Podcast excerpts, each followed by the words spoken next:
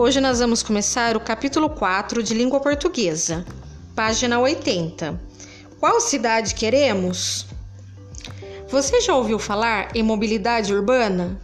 Trata-se de um assunto muito importante que merece toda a nossa atenção, conforme verá lendo o texto a seguir. O que é mobilidade urbana? Nos últimos anos, o Brasil tem assistido a uma degradação dos serviços de transporte coletivo, aumentos de tarifas, surgimento de transporte informal, crescimento dos congestionamentos de trânsito e da poluição do ar. Isso tem gerado impactos negativos na vida cotidiana das pessoas, que a cada dia se veem com mais dificuldades de deslocamento nas cidades. Mobilidade urbana é um termo que se refere à facilidade de deslocamentos de pessoas e bens no espaço urbano. Tais deslocamentos são feitos a pé ou com uso de veículos e contam com toda uma infraestrutura que possibilita esse ir e vir cotidiano, como ruas, avenidas, calçadas, pontes, viadutos, etc.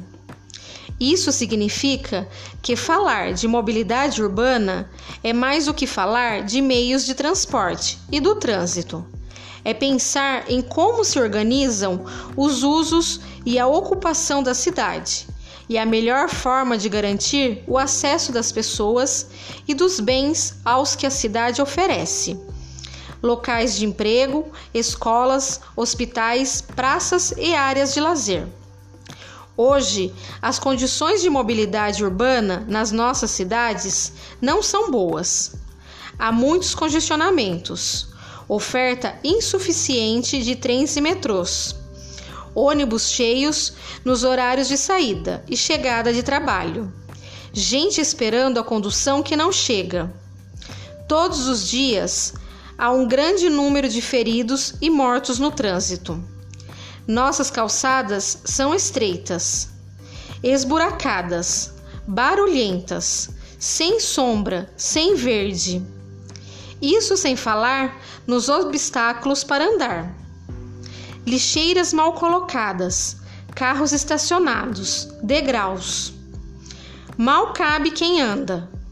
Há ainda o impacto produzido no meio ambiente, poluição do ar, gasto de energia e agressão ao ambiente natural, para a expansão descontrolada das cidades. Diante disso tudo, é fundamental a construção de políticas públicas de mobilidade urbana que garantam a todos o direito de ir e vir, privilegiando o transporte coletivo, a pé e por bicicleta. Aí nós vamos começar o linhas entre linhas que são as páginas 83, 84, 85, 86 e 87. Mas eu já vou mandar as correções para vocês, tá bom? Um beijo.